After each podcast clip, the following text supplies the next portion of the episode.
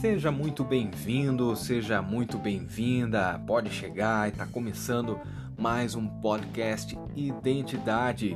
O um podcast para quem sabe das suas origens e se identifica com Jesus. Meu nome é Daniel e hoje eu quero te convidar para o primeiro episódio da primeira temporada original do PG My Style, a saga do herói. Primeiro episódio guerra acima das estrelas. Subirei ao céu, acima das estrelas de Deus, exaltarei o meu trono. Isaías 14, 13. Uau! Vamos começar. Bom, toda guerra começa com uma rebelião. O tamanho da guerra é proporcional à rebelião que a origina. O mais impressionante é onde, como e com quem ela começou. Tudo era perfeito e estava sob a mais completa ordem. No entanto, esse ambiente ou cenário possibilitava o surgimento do mal.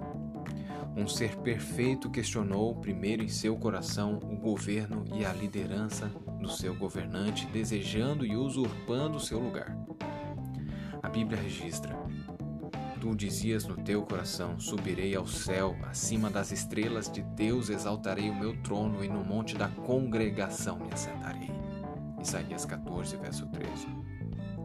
Estava projetada a super guerra, aquela que destruiria a humanidade e o planeta em massa, superando qualquer uma que viesse, seja na realidade ou na ficção, como a Guerra das Estrelas do filme Star Wars.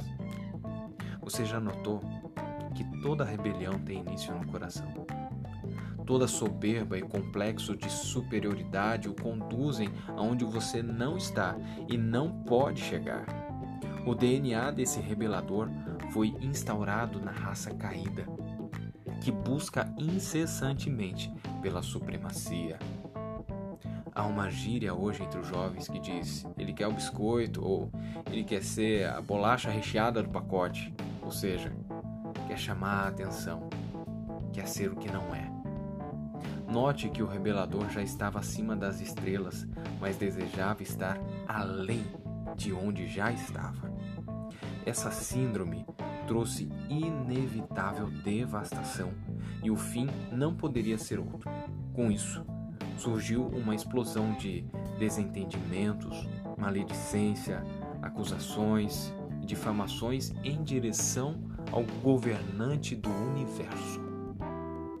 Essa guerra foi real e a maior prova está na vida que vivemos, olha ao redor, e no que está acontecendo.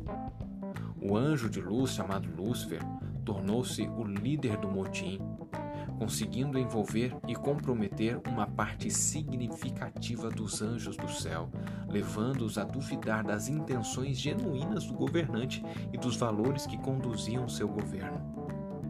A situação ficou insustentável e a guerra começou.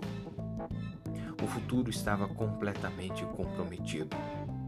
Toda a criação e o universo já estavam em perigo.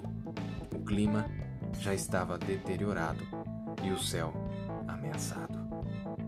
Diante desse cenário surgiu um herói. O mais emocionante é que sua disposição antecedeu sua aparição. Diante da possibilidade da rebelião, o herói estava a postos para uma intervenção. Somente um governo liderado pelo amor incondicional pode estampar a bandeira do livre-arbítrio. Nesse momento, a peleja começou e a primeira derrota do rebelador aconteceu. Sua descrição revela ação.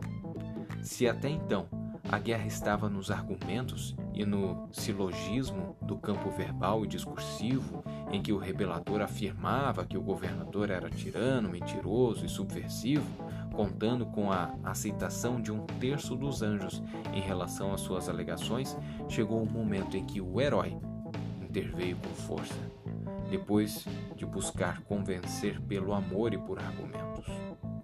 Houve batalha no céu Miguel e seus anjos batalharam contra o dragão, mas não prevaleceram.